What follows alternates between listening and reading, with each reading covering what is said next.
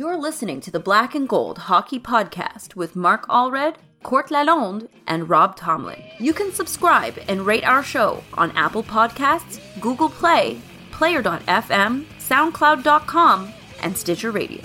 You can help the show financially by going to the blackandgoldhockeyblog.com website and clicking on either the Amazon.com or Fanatics.com banners to the right before shopping online.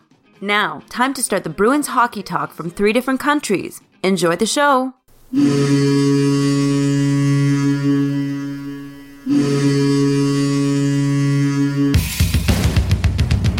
fights to keep it in. Does. Has it in the corner to Sanderson. Back in front to Orr. Shot. Scores! Bobby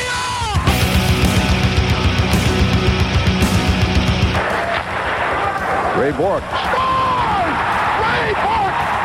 Face-off circle to the right of Reggie Lemelin. Fired it down and Whitmore blew it. Bounces down to Bergeron. He takes the space, pulling it wide to the right of Tatar. The snapshot over Mrazek. It's loose, and Bergeron scores!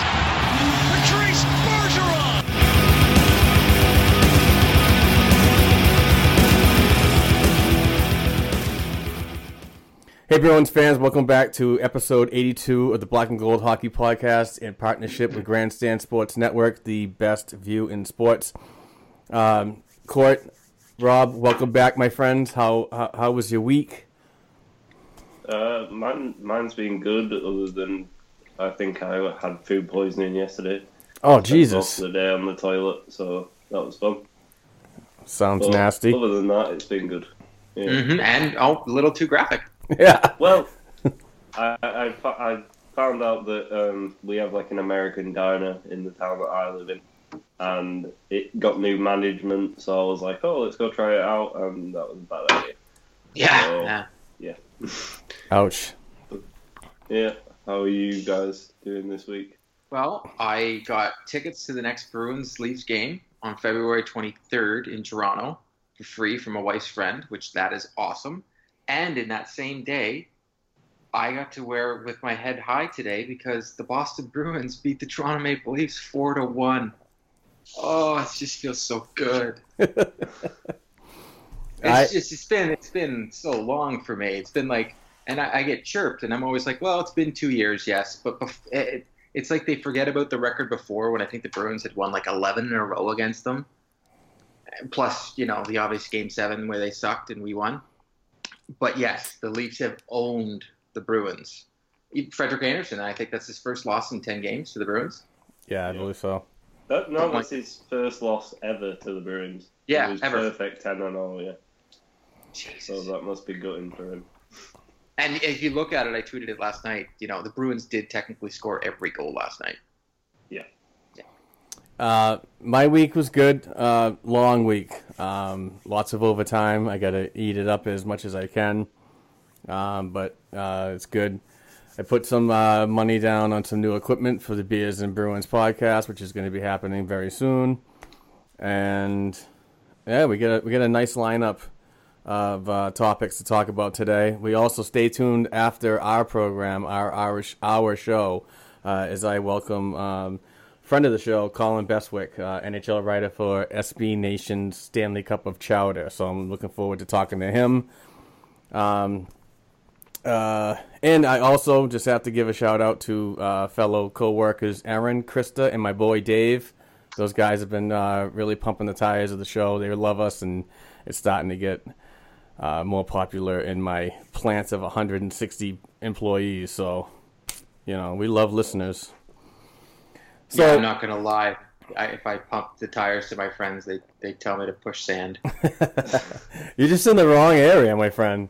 One hundred percent. I was I was having a party of one this morning. Uh. Oh, sorry, my wife. My my father-in-law actually. Quick story. My father-in-law sent a text last night and chirped, and then called, and then chirped again before the game even started. And I said to my wife, "I'm not going to say anything. I'm going to let it go." And that at 7:30 this morning, we called him to make fun of him. it felt fantastic. Oh, the family trips. You gotta love it. All right, uh, let's just get right into it. Um, as always, we start with the the, the, the games prior to last week. Um, I wasn't very impressed with the effort that they gave um, against the Anaheim Ducks. Um, it happens. I get it. There's going to be one of those games that you know it's just it just doesn't work out right. But I was really looking forward. Most of all, I was just really looking forward to that, like tying the franchise record of uh, consecutive games with at least points. But it is what it is. Um, I wasn't thrilled with Anton Khudobin's game, and the, one of the reasons why I wasn't thrilled with him in that game, and and as a goaltender, I'm Rob. I'm sure that you can you can follow up with me on this one.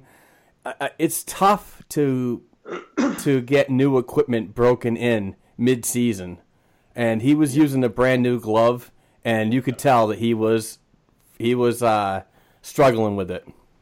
Yeah, that, those things are the like the glove is the worst thing as well because the bounce inside the pocket when you first got a brand new glove, every time the puck hits it, it just bounces back out. Yeah, it's very hard to snap it close, and you could definitely tell that was happening.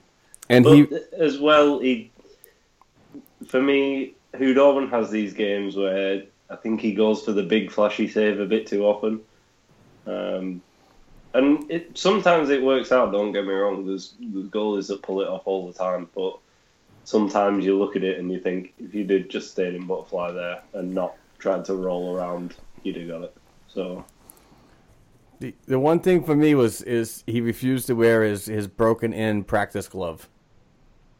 Yeah, Yeah, I mean it's his decision ultimately. He's the guy that's out there playing. I'm not. I just I just saw some things that I just really did not like in his game um, on that Tuesday night. So, but oh, move. at You the know, same time, he's he's like stole the show for the last what three four weeks have been the backup. So yeah, yeah.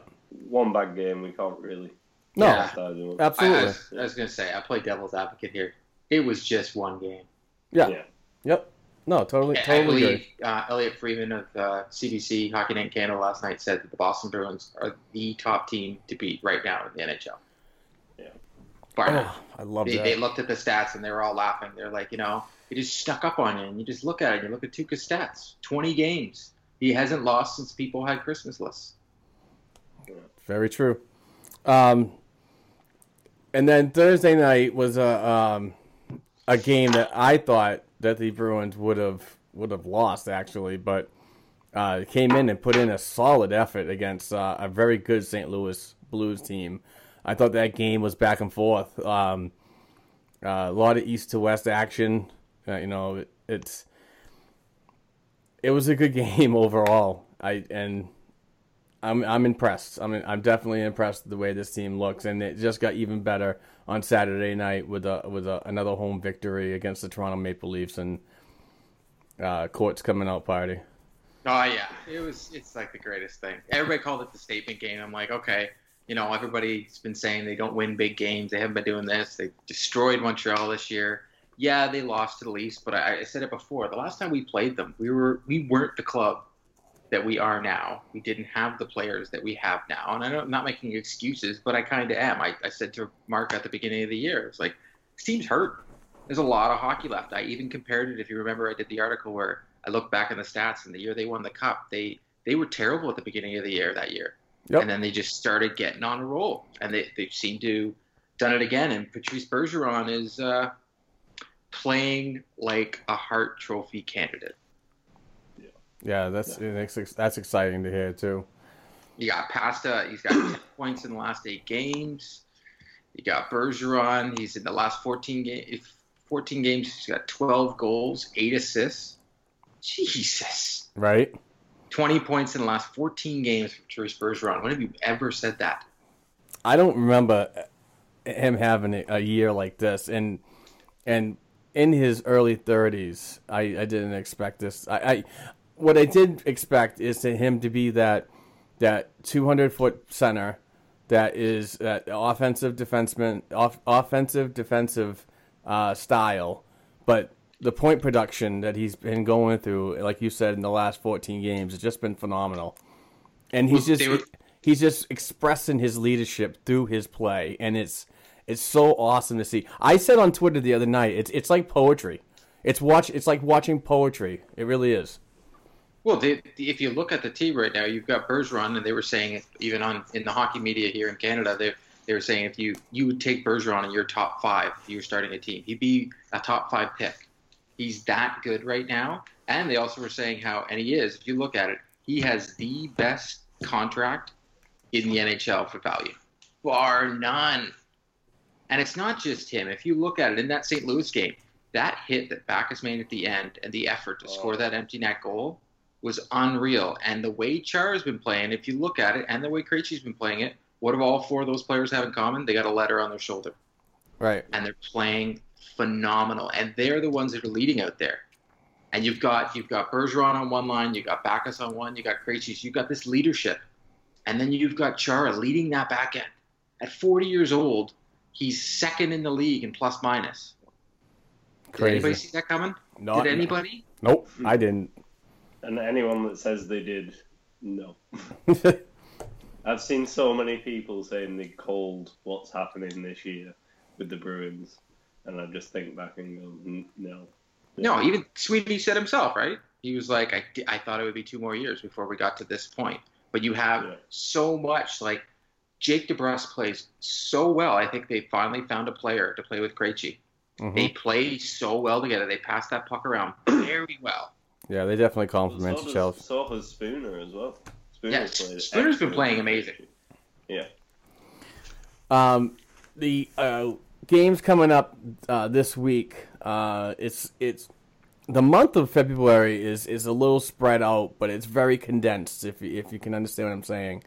Um, next week they start their first back to back of the month uh, on Tuesday against the Detroit Red Wings on the on the road.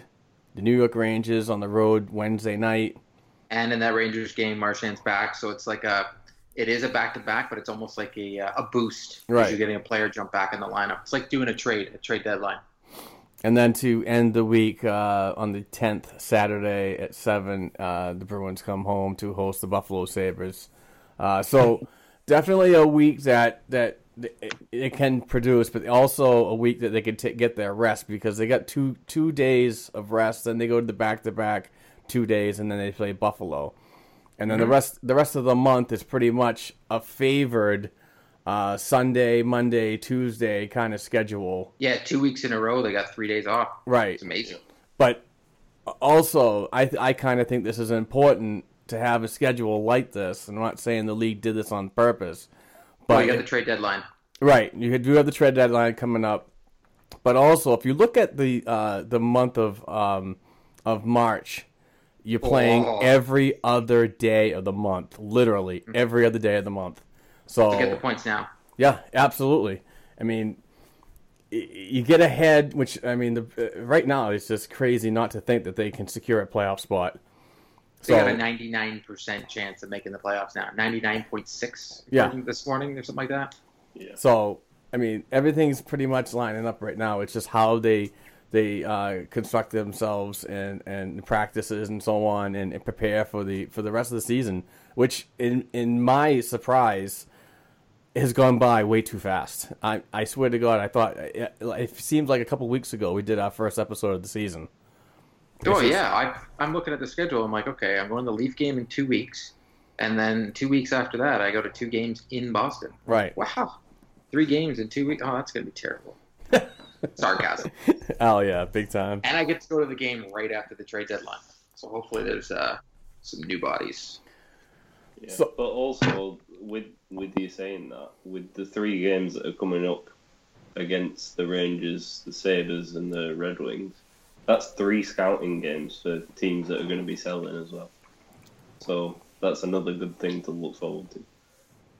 And Yeah. also with the defense playing the way they are and that schedule coming up, it's going to be phenomenal that they're going to be able to rotate people in. Like someone suggested to me this morning on social media, maybe sitting Char for a game. My answer was, you know, let's like make him make that decision, but maybe, just maybe, because of this rotation we have McQuaid and Miller, that's obviously going to be the rotation because I think Carlo is not coming out of the lineup. It's only those two players.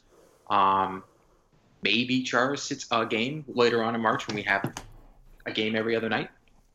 Maybe they take a cue out of basketball. I don't watch it very often, but someone was using this as an analogy this morning that uh, in basketball they sit players near the end of the year to make sure they're okay for the playoffs because the last thing we want is a first round like we had last year where everybody went down in a matter of a week. Right.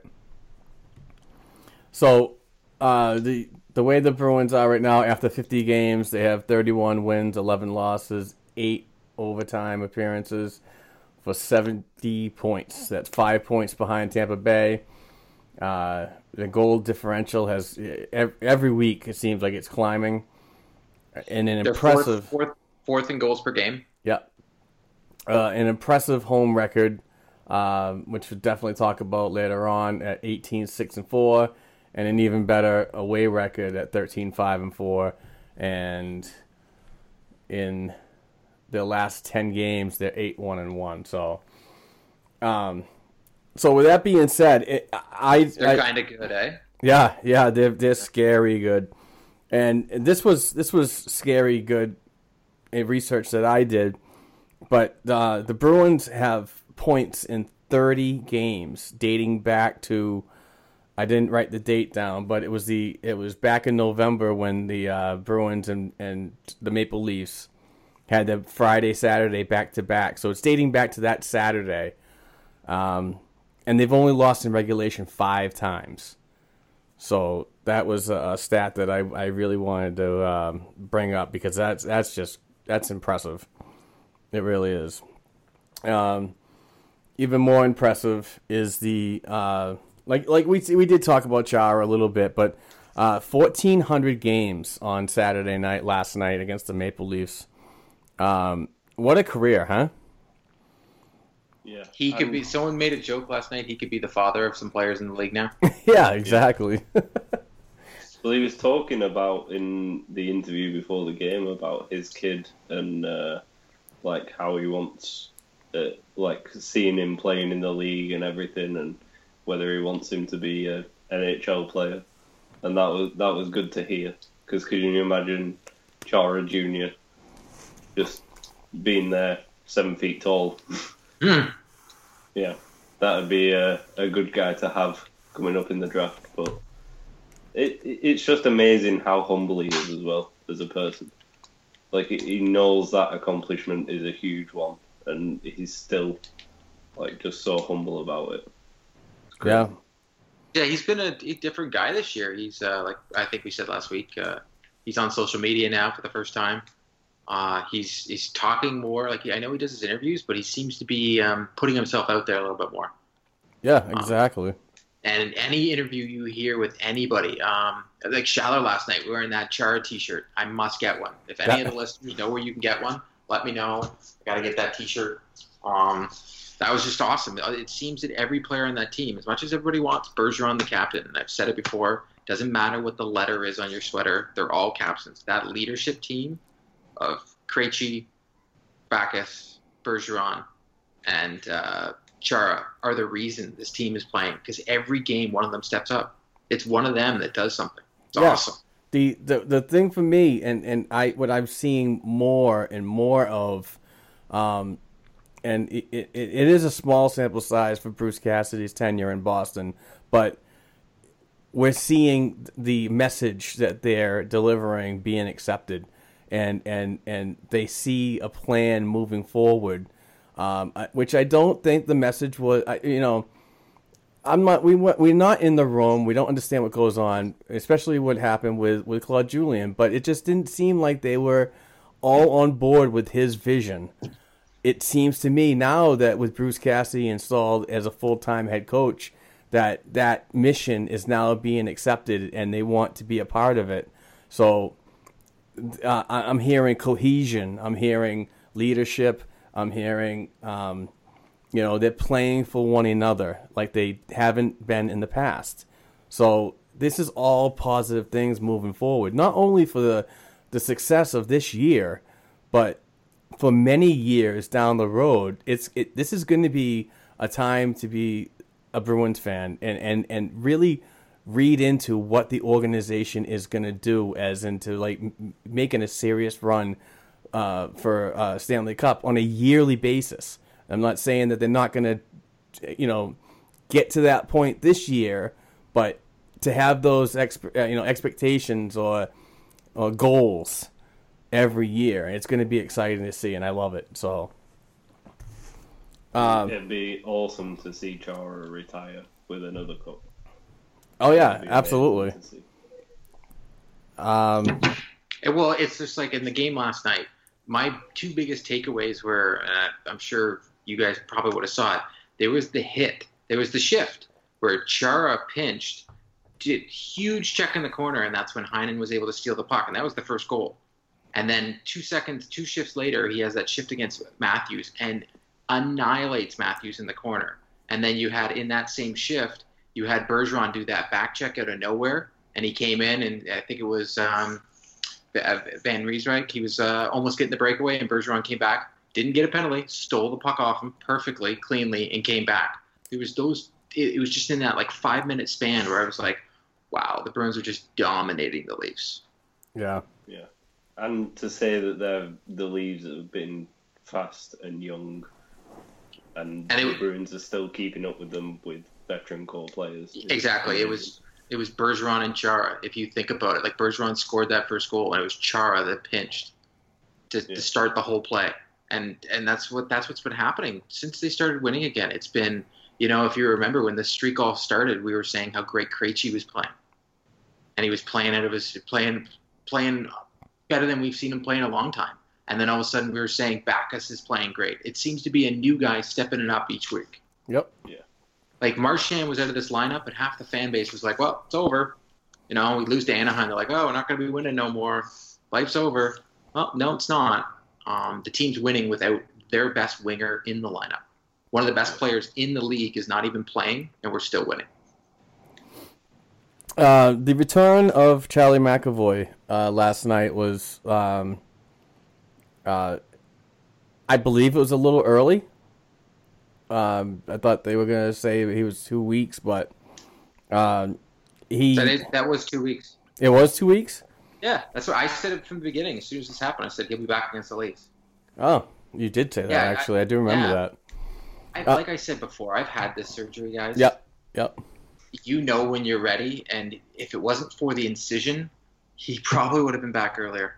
Yeah, which um, which I found out um, through my research and uh, further into the topic. It wasn't as much as the the procedure itself.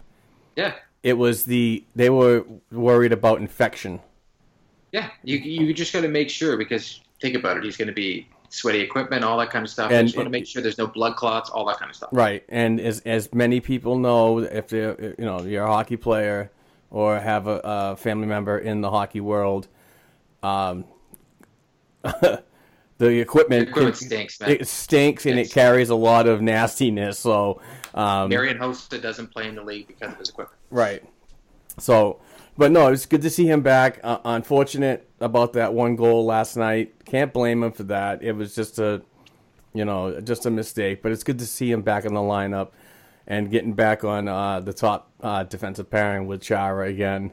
Uh, and it seems like the lines are really settling down on the back end. So uh, I'm glad to have him back. He looked rusty though. He did look I'll rusty. be honest. You know, I that was the first time I ever watched Charlie McAvoy and go, maybe cut his ice time a little bit. I think he was gripping his stick a little tight. I Yeah. think he was just trying to do a lot of it himself. Yeah, Like, yeah, and there was like when that goal happened, and he tipped the tipped the puck in his own net. You could see how distraught he was. Like you could see how pissed off with himself he was. But then another good thing, Tuukka Rask went out behind the net to talk to him and calm him down, and then he looked better than anything after that. Mhm. So, yeah. He gave him that little uh, pat on the butt. Yeah, and it's just one of those things. Like, But remember, all three Tuukka, of us Tuukka have- hates his teammates. Yeah, all three of us have played hockey. All three of us know there's times where you do one thing wrong and it it ruins your whole game. Like it pisses you off to the point that you might as well be off the ice. Oh, 100%. It gets in your Yeah. head, right? Yeah, and like that happened last night to him, but he's that good a player. He managed to snap out of it. Yeah, And and, that's and, the best thing about it. I'm not saying he was terrible. I'm saying for Charlie McAvoy, it was his worst game. Oh yeah. And that's, that's um, you know, par in comparison to any player in the league.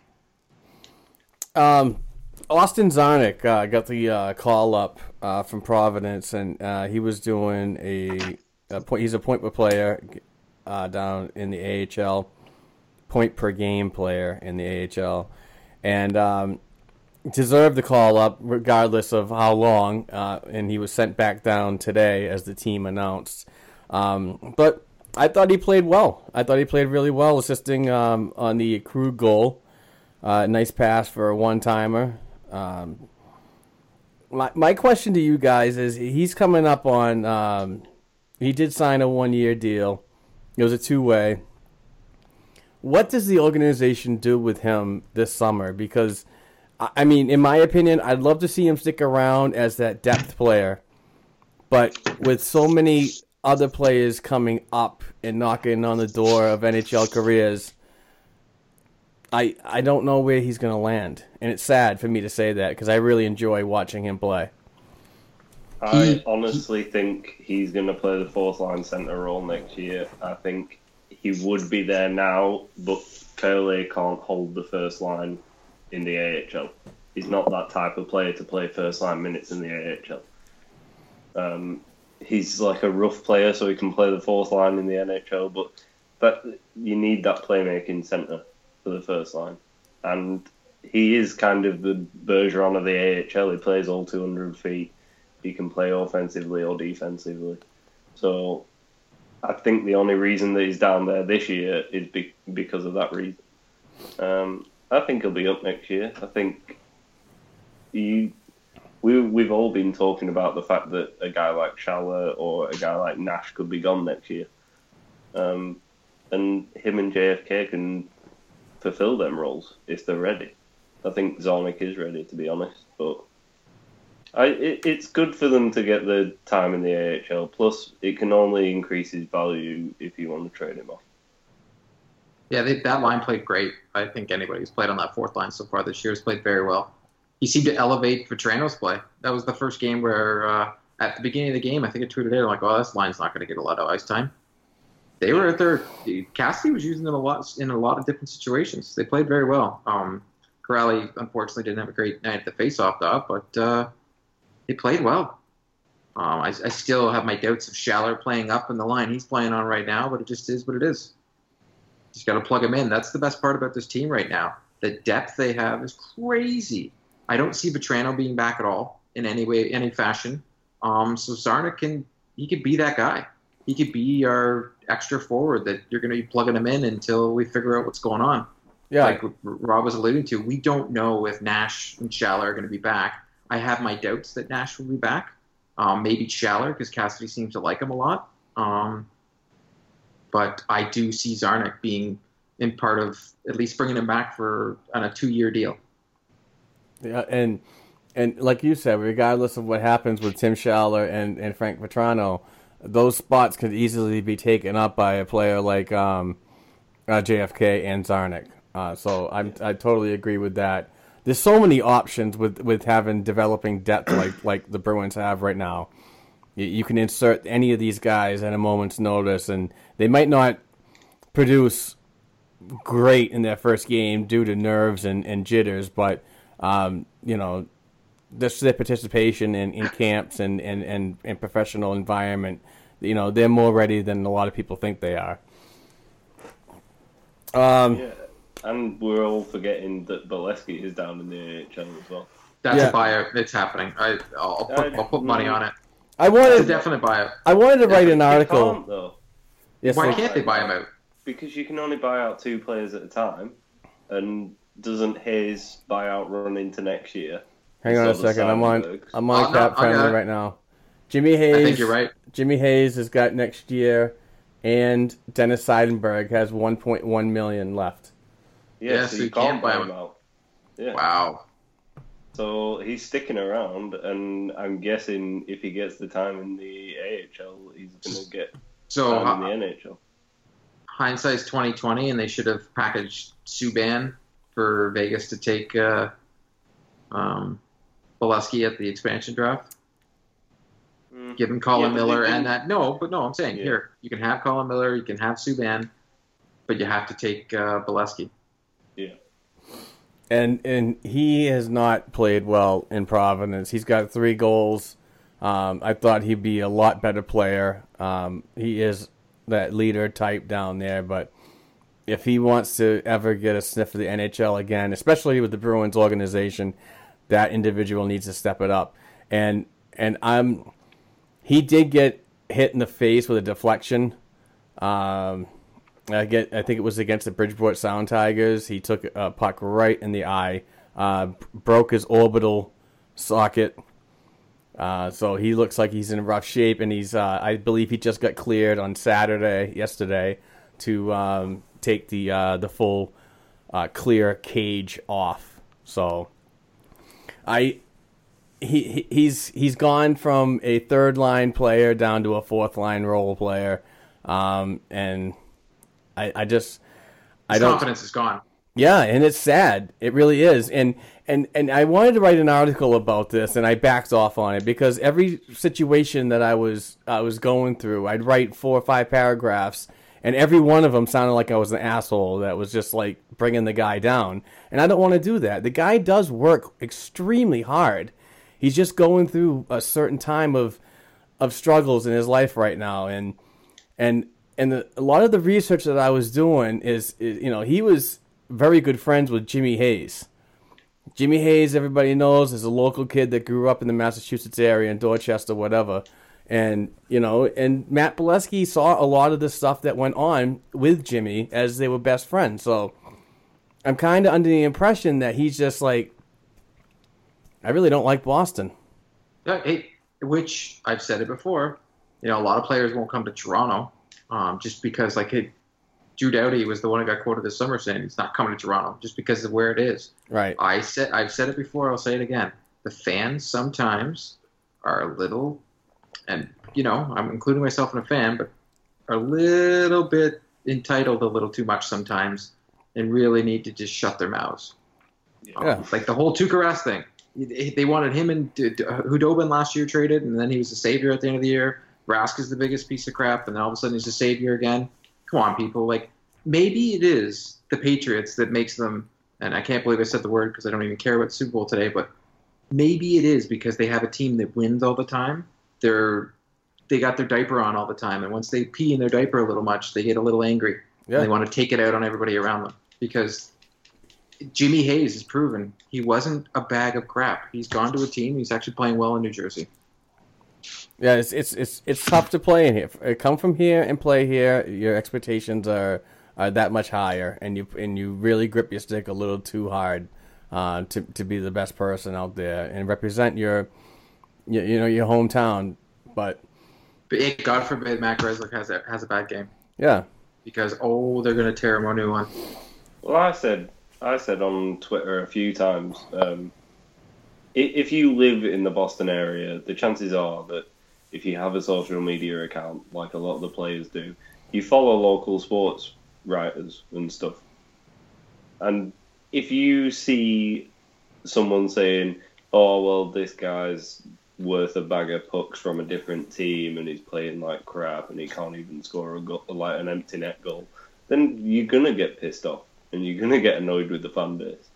And but people seem to think that because you're a professional athlete, you don't go on Twitter or Facebook and you don't. Or that you're you're that they're allowed to treat you like a bag of crap because they're Yeah. still human beings. Yeah. Plain and simple. Like, come on now, people. It's just. I, I prefer to think of it as you, you never know what's going to happen at the end of the season. I mean, look at Torey Krug when he came in. Everyone thought he was a nobody when he came in in the playoffs, and everyone was like, "Why are they calling this guy up?" Blah blah blah. And then look how well he did in the playoffs. Yep. So Or this year period since he got since he's uh, been back after the injury. yeah, he has been amazing. And I've seen some people talking about how he's the Bruins' biggest trade chip and stuff. I wouldn't get rid of that guy. well, he's, he's only the biggest trade chip because he doesn't have any entitlements to his contract. So Yeah. people navigate to that and say, "Well, he's the easiest one to move. You don't have to ask him for his list." Yeah. So I just mean, never understood the urgency to move players all the time. A trade Yeah. doesn't always make it better. I've looked. I tried to when we were talking about it in the group, saying you know what might be available, and I'm looking, and I'm like, this year is just there's not much there. There's some pieces, but like, do you really want to give up a bunch of pieces to bring in McDonagh, who's you know he's at the he's at the tail end of his career. He's like what Boychuk's doing in Long Island right now, disappearing. Yep. You, I, I, you don't want to bring in these pieces and have to give up a lot. To people say, "Oh, you need to." Well, no, you don't. It's a new NHL. You can get a guy who's you know a sixth year in the league, sure. But any guy that's got eight years plus, I don't think they should go out. Or sorry, I don't think they should give anything in the future to get this guy. Yeah, I I think I I read one of the articles uh, the new Black and Gold writer did the other day. Thomas Nostrum, is it? Nystrom, Don't yep. to- yeah, you of all people how can't do the the the the, uh, the Nystrom name, really? Well, I didn't know whether it was Nordstrom or Nystrom. Fair enough. Wasn't sure. His Twitter handle is different to it. Yeah. But um, yeah, I read his article the other day talking about um, the whole what should the Bruins do at the trade deadline, and he said it perfectly. Depth players. You don't need a top six winger right now. You need a guy who can sit on the sidelines and wait till an injury happens. Mhm. Yep. Because if you mess with the chemistry of this team now, and I know we've said it before, we don't like the whole chemistry thing, but No, you two did. I love the chemistry thing. at the moment, it is a chemistry thing, but I I don't understand when people say, "Oh, this affects chemistry and that affects chemistry," and the, like everything affects chemistry. but Yeah. like, I wouldn't mess with anything with this team. I'd bring in players that can sit on the sidelines and watch until something happens. Yeah. Yeah. and at the same time, try and get rid of the guys that aren't doing anything. Because when was uh, what's the guy that we got Po- from Postma. Winnipeg? Postman. Postman. I was just about to say Yeah. the two people you got to replace are Postman and Vatrano. Well, There's your two guys you Postma, can replace. Vatrano and Beleskey. Yeah. Yeah. Well, Beleskey's in the minors. I'm talking about guys that are on Yeah. the, the roster right now. You're because you have the other guys who can go up and down when you have those when Acciari and, and Marchand go back. You have Yeah. Vatrano and Postma that you can replace with veterans that can be plugged in. Yeah. And If we like need them. you go, you go to a team like, yeah, I know I'm making it sound like it's easy and it's not, but you go to a team like Arizona and you say, look, we got this contract of Matt Beleskey. We'll give you him and Vatrano for basically a guy who's the same as Vatrano, and you just look for a different skill set because obviously Vatrano's skill set isn't right for this team. Well, the the worst part about trying to move Beleskey is you do have uh, three million. Well, it's about two point seven million locked up in uh, in bio right now with Seidenberg and Hayes. So the only reason, the only way this will actually work to get to have him move on to another organization is if the Bruins retain salary on his contract, Or which would mean at the draft someone wants to move up, right. Yeah, you can you can package them in. You can move up all you want, but you're gonna t- you're gonna take. You can have my pick, but you're taking Mac, Mac Beleskey. But can't even really move up from thirty though if they win the cup. Yeah, that's a good point. But Yeah. you know, i i if you got almost three million locked up in buyouts and an extra one, let's just say one point eight for the sake of argument that a, another team would want the Bruins to retain.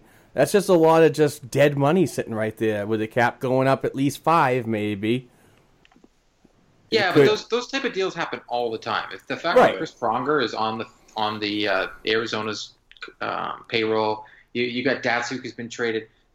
This his contract is not that bad. I really think um, that Sweeney will pull something off at the draft. It's going to cost just to to scare down to scare everybody, but it's going to cost either somebody in our farm system or a high draft pick to move this player.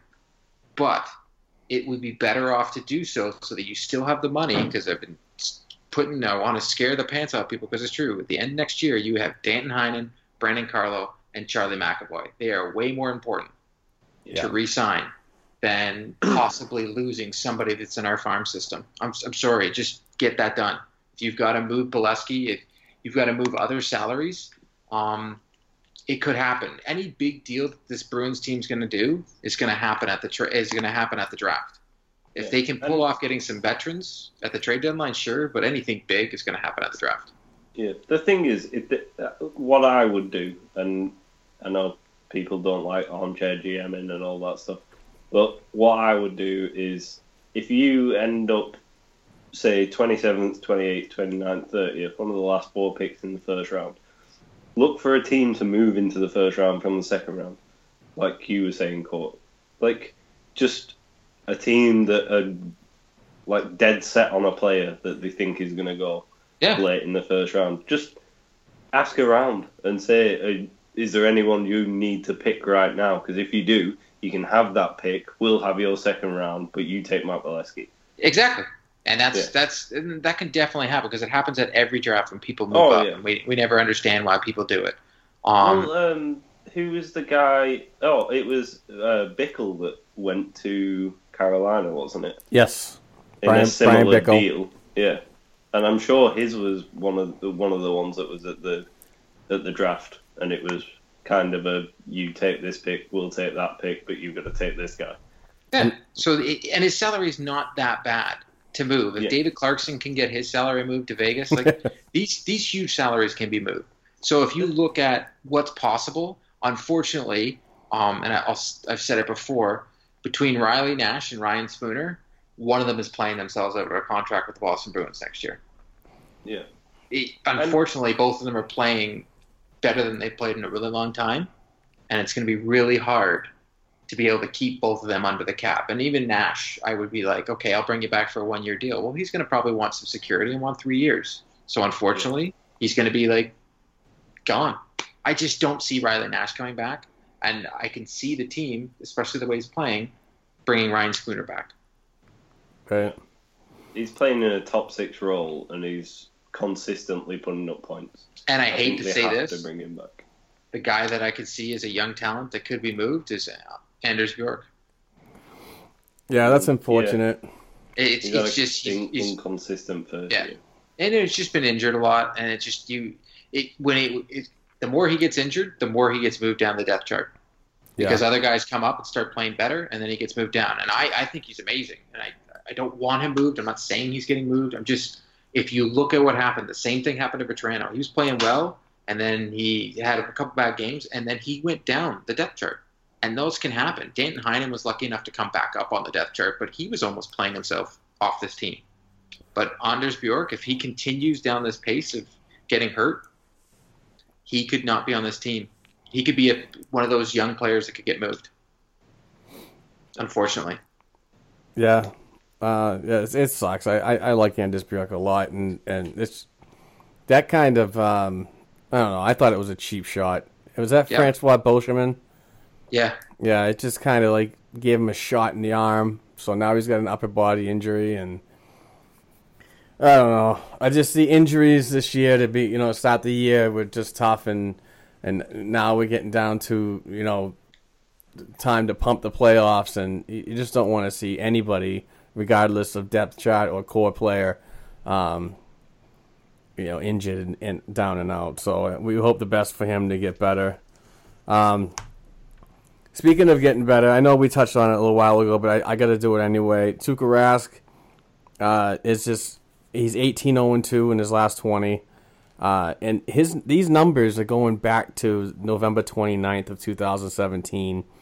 And in that time frame, he's got a 1.54 goals against, and I think it's a 938 save percentage, uh, which is obviously best in the league right now. And um, both him and, and Khudobin now have the best um, goals against as a team at a 2.37. So uh, that Jennings three trophy seven, is it three eight. three eight? Thank you. Looking right at it. no, I, they appre- were I appreciate they were they were they were that already. Like they, that's how great the goaltending's been. Well, L- I don't. LA is uh, LA's obviously falling apart because they were number one for the longest time, and you know Is what it, hey, But I mean, we we did talk about that Jennings Trophy, and it and it kind of being you know they were the third best goals against uh, in the league, and they could challenge for it. Well, you know, here's here's a good indication if they if they can keep playing this way to the end of the year, that they could possibly share that. That's a great honor, you know. Not only that, but you walk away with a Vizina Trophy also. Oh, Vezina. that's well, it's- yeah, yeah. It's right. the word. I know. Sorry, I shouldn't correct you. That's uh, my apologies. It's just the way I say things because I don't say anything correctly. yes, but Tuukka Rask, they were they were saying it on like I, I don't want to toot the whole hockey night in Canada, but I, I, I to me it's like church. You know, I don't go to church, but listen to Hockey Night in Canada on a Saturday night. It's something every Canadian does, and it's like the epitome. Like if you if you talk to any player on this Bruins roster who's Canadian, if they get to do the in between periods like Bergeron did um, for Hockey Night in Canada, and he got to do the interview, that's a big deal to be that Saturday night game. And all they talked about before the game, intermission, was the play of Tuukka Rask, Patrice Bergeron, and the Boston Bruins. And they've been doing this for about two weeks now. That's all they talk about and how good the Bruins are. They use the words elite to describe Tuukka Rask. They use the words elite team. They use the words Hart Trophy to describe Patrice Bergeron and guaranteed Selke Trophy. These are the words that I got to see, and it's just ah, sorry here. Um, it's it's a big deal that the Bruins are now finally that uh, back up there. Like uh, Ty Anderson got to be on uh, the Fan 590, my local Toronto radio station yesterday. I got to listen to it. And it was just awesome to hear them talk Bruins. It's Yeah. not. It's usually just Leafs, Leafs, Leafs, Leafs, Leafs. Right. James Mirtle got chastised today on Twitter because he pretty much said the Leafs aren't in the same caliber as the Bruins, and all the Leaf fans lost their minds. This guy's a oh. local reporter, Yeah. Yeah, he is. And he's a good writer too. very good for the Athletic there, and he got If chastised. Bergeron, if Bergeron does win this Selke, does that make him the greatest two-way forward of all time? Well, Because Yeah, well, he's now- won the most like most Selkes in the shortest amount of time. uh, Yeah, I, did I- a, they did a whole I'm feature sure on, he's on missed Hockey Night. two. Yeah, I'm sure he's missed two in the past like six years. he will. He will go ahead, Bob Gainey, by one. He's tied with Yep. four right now. Yeah. He's, So- I, I say before I say it again, he's first ballot Hall of Famer if he retired today, and his number will hang at the, in the Boston Garden. And he's Guaranteed. got quite a bit of playing time left in him. Oh yeah, We got about 15 minutes remaining. Um, I, I wanted to touch on some. It is kind of Bruins related, but it's a little more of a league issue. But I want to talk about expansion because uh, over the last weekend during the All Star break, uh, Gary Bettman did say, he did say it, that if Seattle is to become a franchise, which it looks like it's going to, that they will require an expansion draft. So, yes, so the same rules will apply. Exactly. So here's my question to you, gentlemen: Which Bruin gets unprotected to make this? Well, If, if, shit. if it was ha- yeah, because it's not going to be for two years. They said it won't be next year, it'll be the year after. oh, I didn't even think about that. I thought it was another year away. Okay, we can play. Let's play devil's advocate here. Let's say it's it's next year, even though it's not. Let's just say it's next year, and you can only protect the exact same amount of players again. Unfortunately, if you look at the roster, you protect the same guys. I leave McAvoy unpro- unprotected. What? Well, you don't have to. Protect I'm him. joking. You don't, Oh, you don't oh. have to. You don't have to. Well, here's the good news: you don't have to protect DeBrusk. You don't have to protect McAvoy. You don't have to protect Carlo. But if it's two years from now, You will, yeah. yeah, And then you're looking. Toy the good Krug. thing uh, is Chara's Toy no trade goals. Sorry, Tarek. Have, I love Torey Krug. He's he will no longer be a Boston Bruin. You leave him unprotected and let him get taken. Chara, Chara's no trade clause goals. yeah, he won't have Makalewski's no trade clause goals in two years. Adam McQuaid's. Does he have a no trade? No, he doesn't. No. He No. He just, but his Um, contract ends in two years. So Does That's- Craig has two years left on his? Miller. Uh, Miller's got a longer contract, so it's yeah, but me- he's on no trade. Right. Both Miller and McQuaid don't have anything on their contracts. Is No, but- only 2 I'm- years left though? His contract. Yes, but you, regardless, you've got to take what we we to really look at it. Take what we we protected this year, and then add in Carlo and McAvoy, and then take out somebody. So you're going to take Yeah. out Toy Krug and Kevan Miller with the other protected defensemen, and those are the two you leave protect unprotected. So you're going to lose Toy Krug or Kevan Miller. See, I, I, There you I, go. It's- I'd go. You're not going to you're going to not going to leave Carlo and McAvoy unprotected. Yeah. It's My- impossible. My two players that I would uh, leave unprotected would be uh, Kevan Miller and Adam McQuaid. Yeah, but you're gonna uh, they're gonna be left unprotected regardless. Right, Yeah. right. And they may no longer be Bruins in two years anyway. So Yeah, if you if we did this in two years from now, which is what it is, you're going to Yeah. protect Carlo and you're going to protect McAvoy. You're not going to protect Torey Krug, but you might because Chara is no longer Chara probably won't be here in two years. So maybe Yeah. the three defensemen you protect are McAvoy. You actually, oh wow, it's a perfect storm. You get to protect Krug, McAvoy, and Carlo. and Carlo, and you yeah you leave Kevan Miller and Adam McQuaid unprotected. It's actually a better.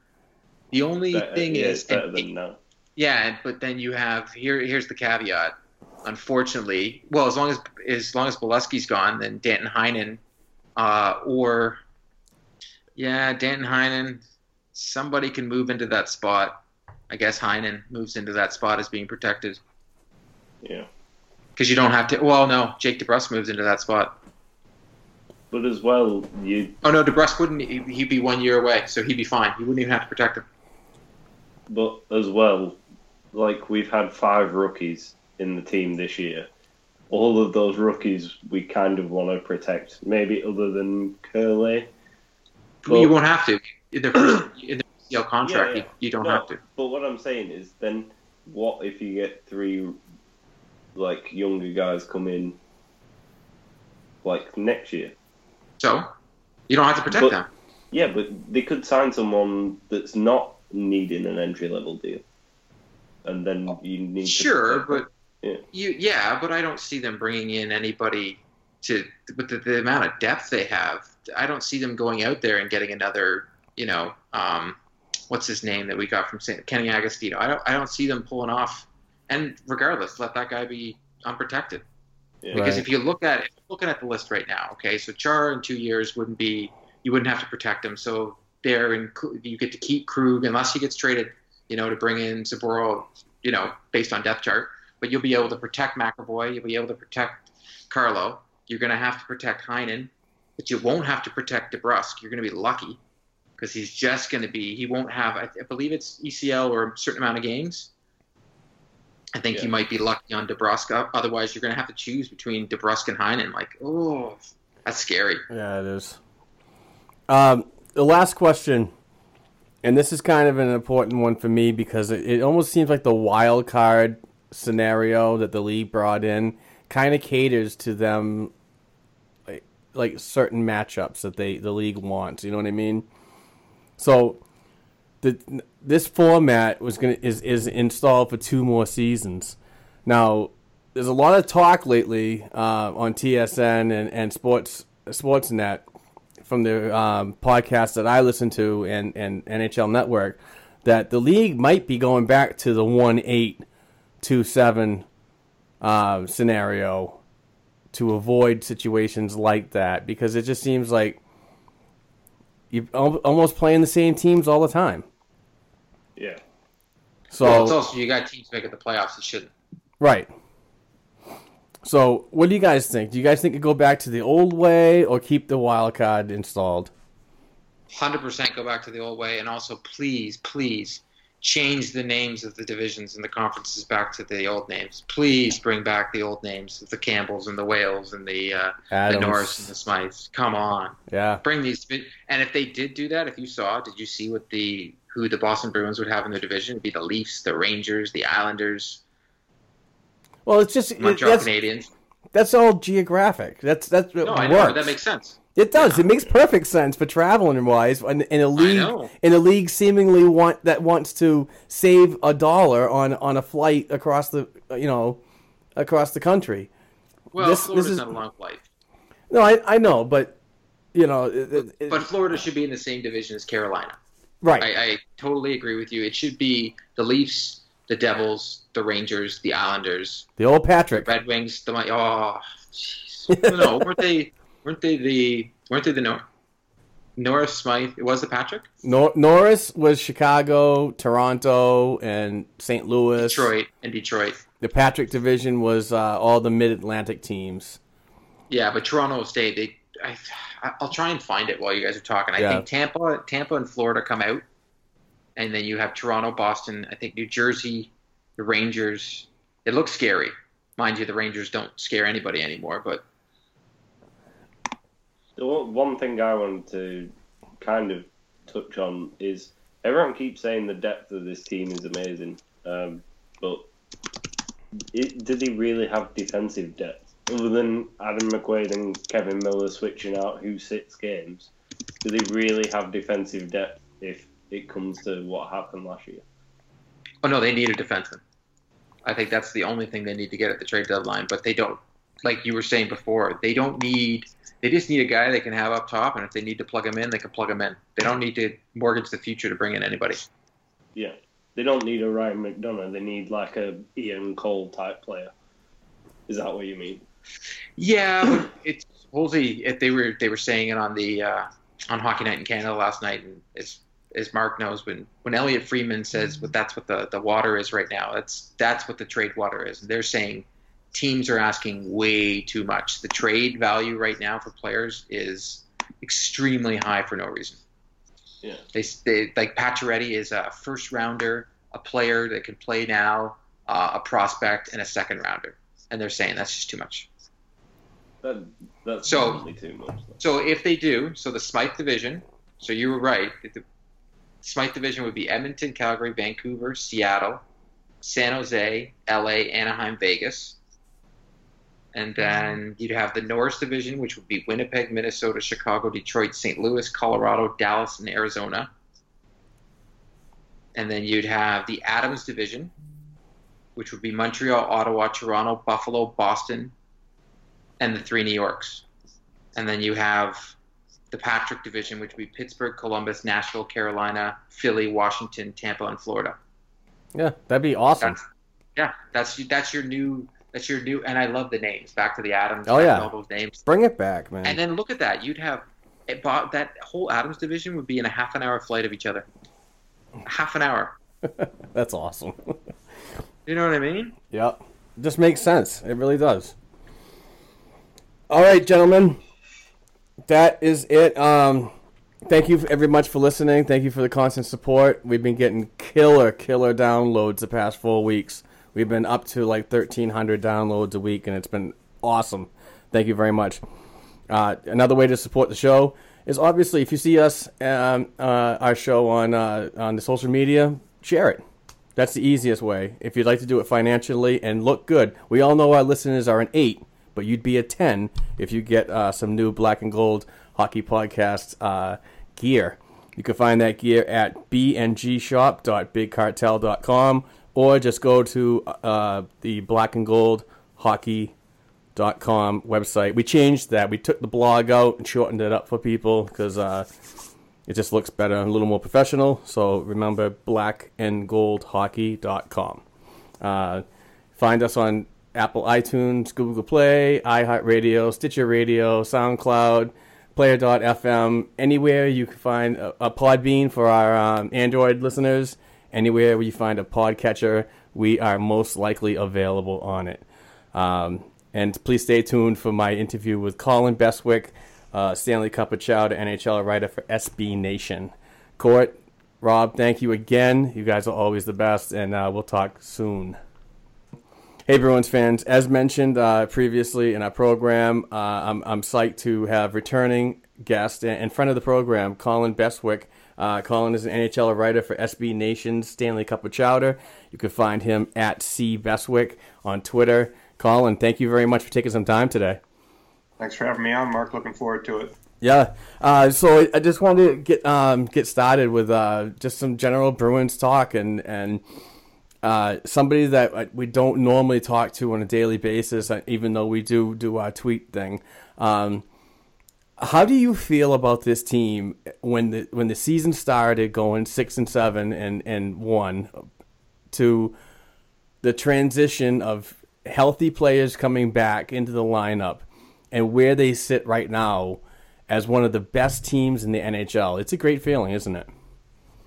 It is. I, if I'm being totally honest, I did not think the team would be anywhere near as good as they are playing right now. I thought with the young players coming in, um, they'd be a playoff team, but it would be a bit more of a challenge. But over the last month, month and a half, they've really put it together. they've integrated different players in and out of the lineup with injuries, and nothing seems to be slowing them down. They're just rolling against pretty much everyone they've seen. Yeah, the um, we, we talked about this earlier, but I I, I did some a uh, little bit of research and, and counted back the games.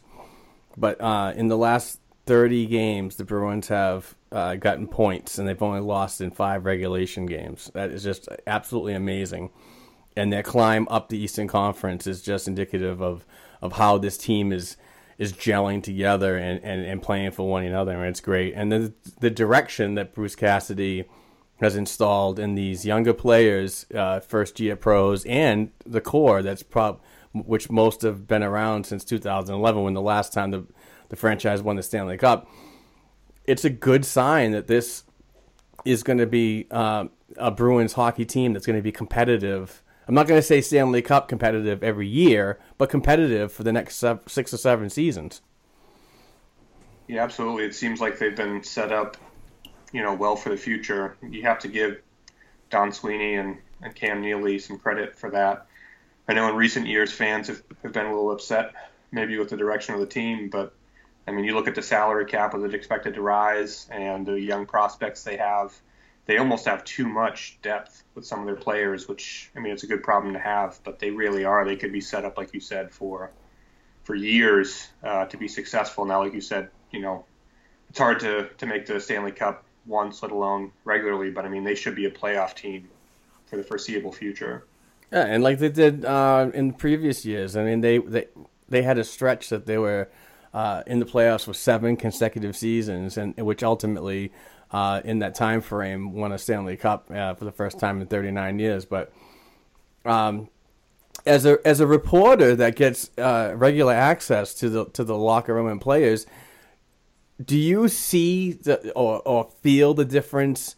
in the air that this team is just happier and and and the the train is oiled and ready to go for a long uh, playoff run? So objectively, I, it's my first year covering them, so I don't really have a baseline. But I will say that uh, every time that I've been in the locker room, that question seems to come up, whether it's from me or, or one of the other beat reporters. And it seems like a pretty tight knit group. Um, to a man, every player that's been asked has, has had sort of the same answer that there's a different feel in the locker room this year they all seem to be pulling in the same direction.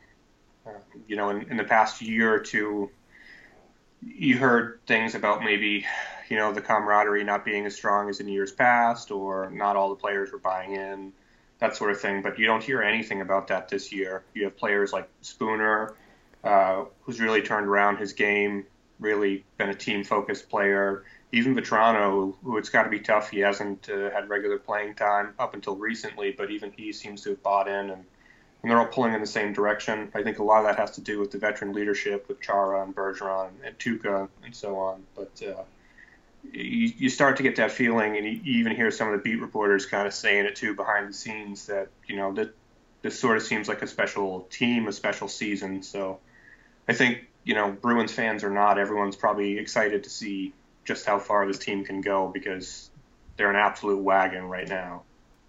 Yeah, uh, no doubt. Um, uh, the trade deadline's coming up later on this month. I believe it's set for the 26th or the 28th. I'm not sure, but it, it is later in this month. And uh, Don Sweeney came on the record uh, on NESN in one of the games when he was being interviewed um, before and and did mention that they would be willing to explore trade options. Do you see a fit out there, just in your personal opinion? You know, you know, you don't have to do the whole uh, contract match or con- you know money coming in, money going out. But do you see a fit in this lineup? The way that this team has shown so much chemistry and and and words like cohesing.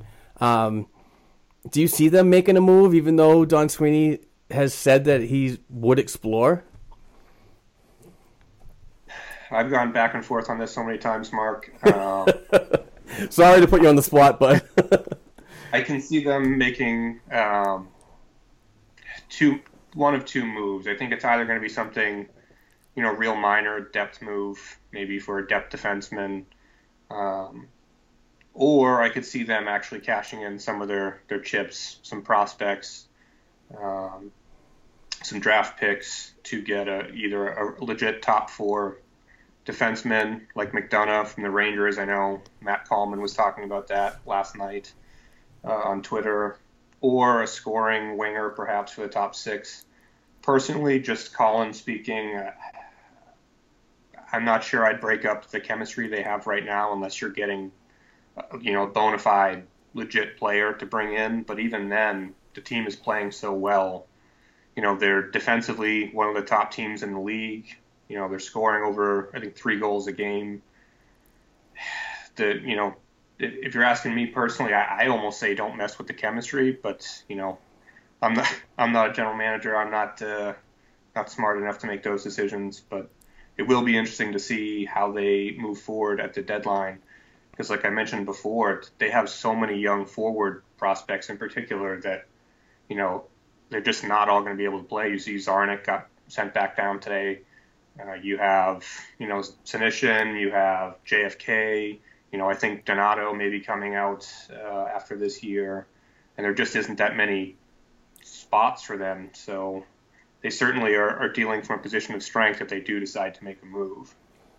Yeah, we talked about this early in the program uh, a little bit, and um, like Court and Rob was saying, that they would want to make a move for a player that uh, is like in the Postma uh, scenario. He's not playing on an everyday basis, but a player that is young enough to to be inserted whenever needed uh, and for that depth. But I don't want to make a trade just for the sake of trading. That's just dumb in my opinion. But I also want I also don't want to address the now. I would like to, them to make a move if they have to, and, and if they have to uh, install some, some prospects into it, which I, I'm not a fan of because I'm a prospect guy. Um, but I understand how everything works. Is is you want to address the long term?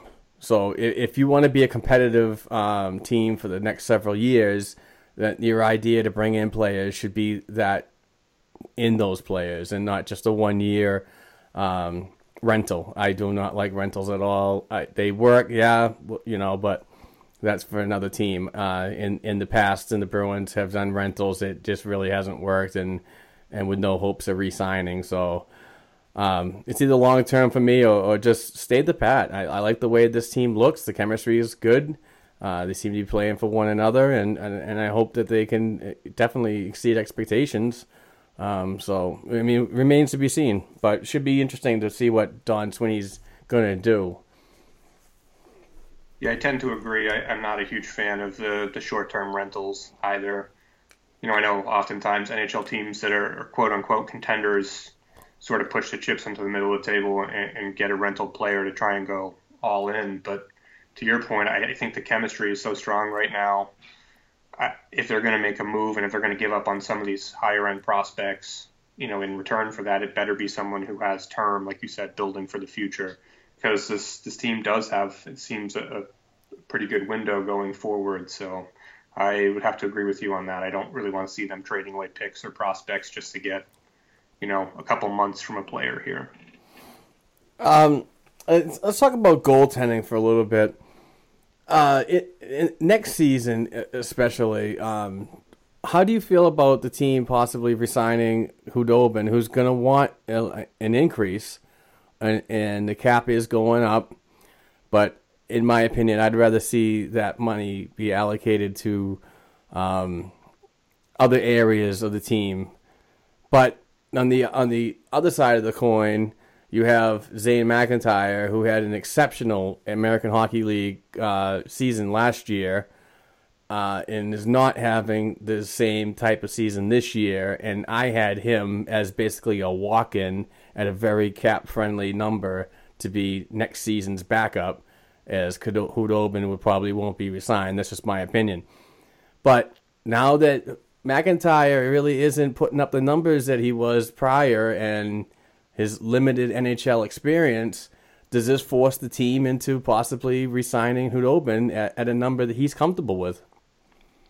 Yeah, I I was uh, I was surprised this year with McIntyre. I think uh, when I was on the program last time, I mentioned you know he looked strong in training camp and all of that, but as you mentioned, he's not having uh, as great a year um, as maybe I or others have expected. But I do expect Khudobin back.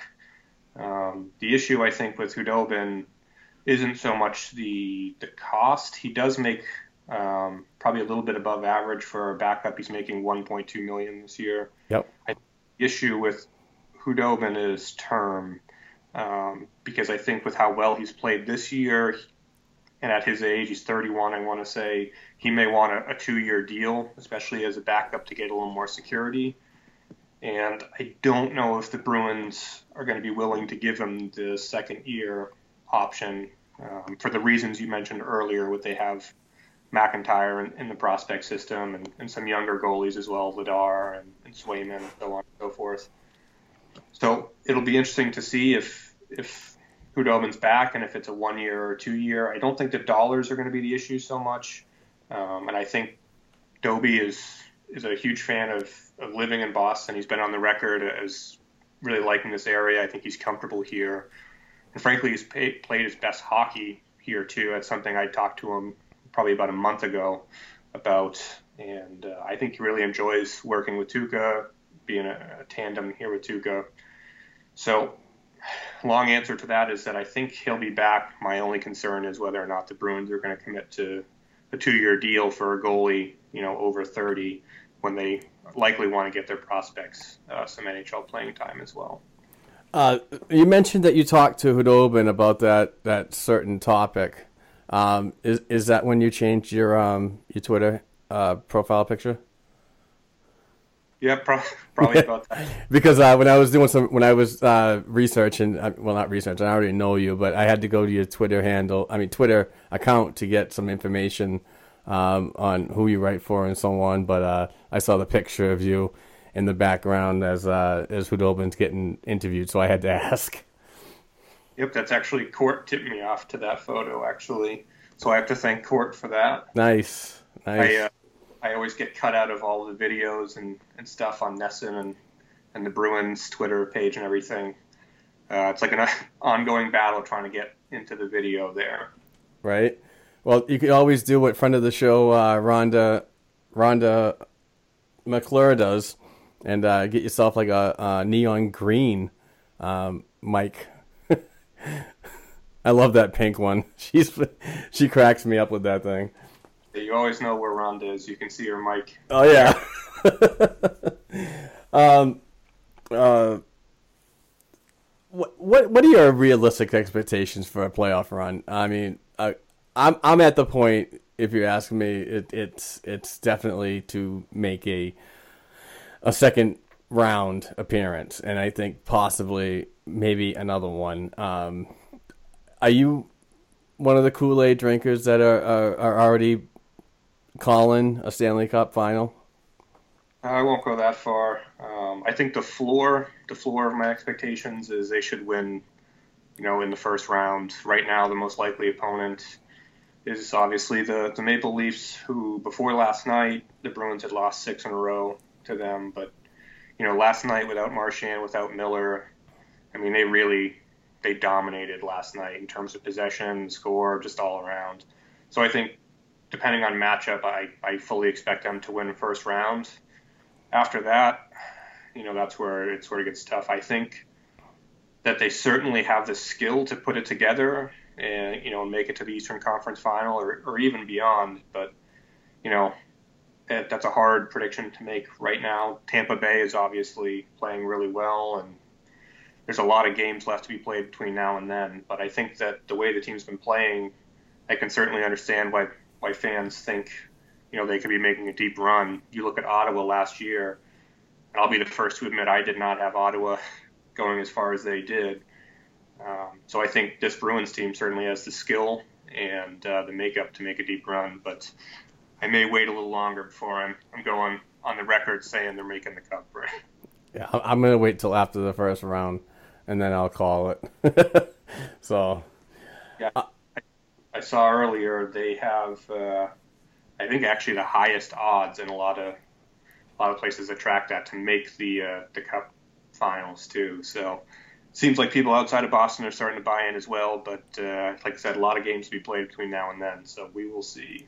Yeah, it's a ton of talk. We talked about it earlier, um, especially uh, Court. He mentions uh, on on the regular being a Toronto uh, resident that uh, it, you know before the season it's it's Leafs, Leafs, Leafs, but this year uh, he's been hearing a lot more Bruins from um, Sportsnet, TSN, so on. Kypreos, those guys uh, are all really pumping the tires of this team and really like it. So, um, and it's territories that we, as Bruins fans in the Northeast, don't always get to when you get to that uh, high of um, uh, of a um, totem when it comes to uh, hockey talk and the, the mecca of you know hockey world. So definitely really good to um, to see this team and the way they work. I I I, I knew that they were going to install a couple few young players into the lineup, but not as much as five to seven uh, per time, and and obviously injuries play a huge part of that, but just the, the, the way that this team is constructed and the way that Bruce Cassidy and and Kevin Dean and Pandolfo, Sacco, uh, those guys have all just bought into a, a, a, plan and you know they embed it in the in the in the core players and, and young talents heads that this is the way we want to do it and this is the way we're gonna do it and and the production on the ice has just been simply like poetry in motion. Um, and I just I hope nothing for the best, but it all remains to be seen. There still is a lot of hockey left. There's a tough schedule coming up, um, especially in March when you play every other game, every other day. So uh, it should be very exciting. So I'm I'm definitely pumped for it. I'm, basically at a loss for words just talking about it, but yeah, I gotta I gotta say I think we may look back on this year when it's all said and done. I think there'll be two storylines, you know, big storylines to talk about, and that's one the job Bruce Cassidy's done, and and I think he's done really. You know, it's hard to argue with the results. He's done an amazing job. But the other big story, to me at least, that I always keep going back to is, to your point, how many young players have come up and not just you know gotten NHL playing time, but have been successful. It seems like the team has done a really good job of putting the younger players in a position to be successful. And you know, in, in recent years, that may not have been the case. Um, if you had told me before the year you'd be playing five, six, seven, eight uh, rookies or young players and still being successful, I probably would have been skeptical of it. But it seems like no matter who's called up, whether it's Czarnik, whether it's you know whoever, they're coming up, they're making an impact not only on the score sheet but integrating well with the team. And I mean, it's a credit to, to Bruce and the coaching staff, but also to the veteran leadership on the team. I, have talked to Chara about that. I've talked to a few people, and you know, I don't know what it is about the team, but like you said, they're close knit and, and they're they seem to be welcoming in the young players and making them comfortable enough to come in and, and be successful. Which, as a, a long time you know follower of the team, it, it's great to see this young talent coming up and and finding the, the success that they are. So it's been fun to watch. Absolutely, um, Colin. Thank you very much for the time. Uh, we're gonna let you go. Um, yeah, everybody, please follow Colin on Twitter at c Bestwick. Uh, you can also read his uh, work. He's an NHL writer for SB Nation, Stanley Cup of Chowder. Those guys do an amazing job. Colin is, is, is a constant producer of articles and quality content. So please give him a follow, give him a read. Thank you very much, sir. I appreciate it. Um, go Pats. Thanks, Mark. Go Pats.